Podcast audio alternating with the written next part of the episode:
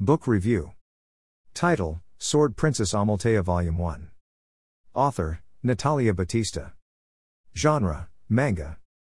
Rating Review The opening to Sword Princess Amaltea was great.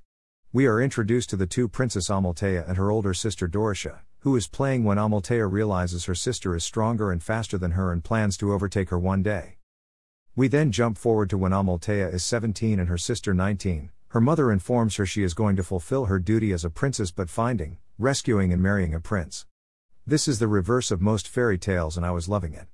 However, Amaltea doesn't want to marry a prince, she wants to be able to marry someone she loves, but Dory does manage to convince her to go on the quest, but along the way she makes sure that she ditches the knights that are protecting her, and she sees no use for men.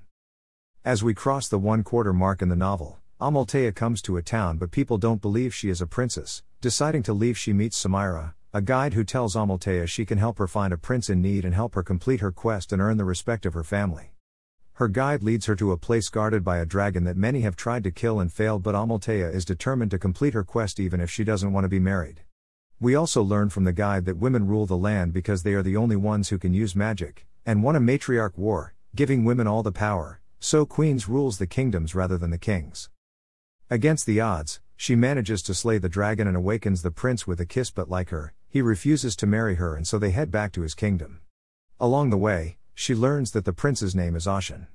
Together they head for his home, but they encounter a lot of trouble along the way, but they get through it and the pair seems to be getting closer to one another. But the ending leaves us knowing that someone else wants Ashen and is hunting down the person that took him from the tower. I think the next volume of this manga is going to be one hell of an adventure. In terms of art style, Sword Princess Amaltea isn't something I would normally pick up, but the story is great, providing a new outlook on the classic fairy tale, and the humor is old school but really makes you laugh. Highly recommended. Buy it here. Paperback, Amazon.co.uk, Amazon.com. Kindle edition, Amazon.co.uk Amazon.com. I received this review copy from NetGalley.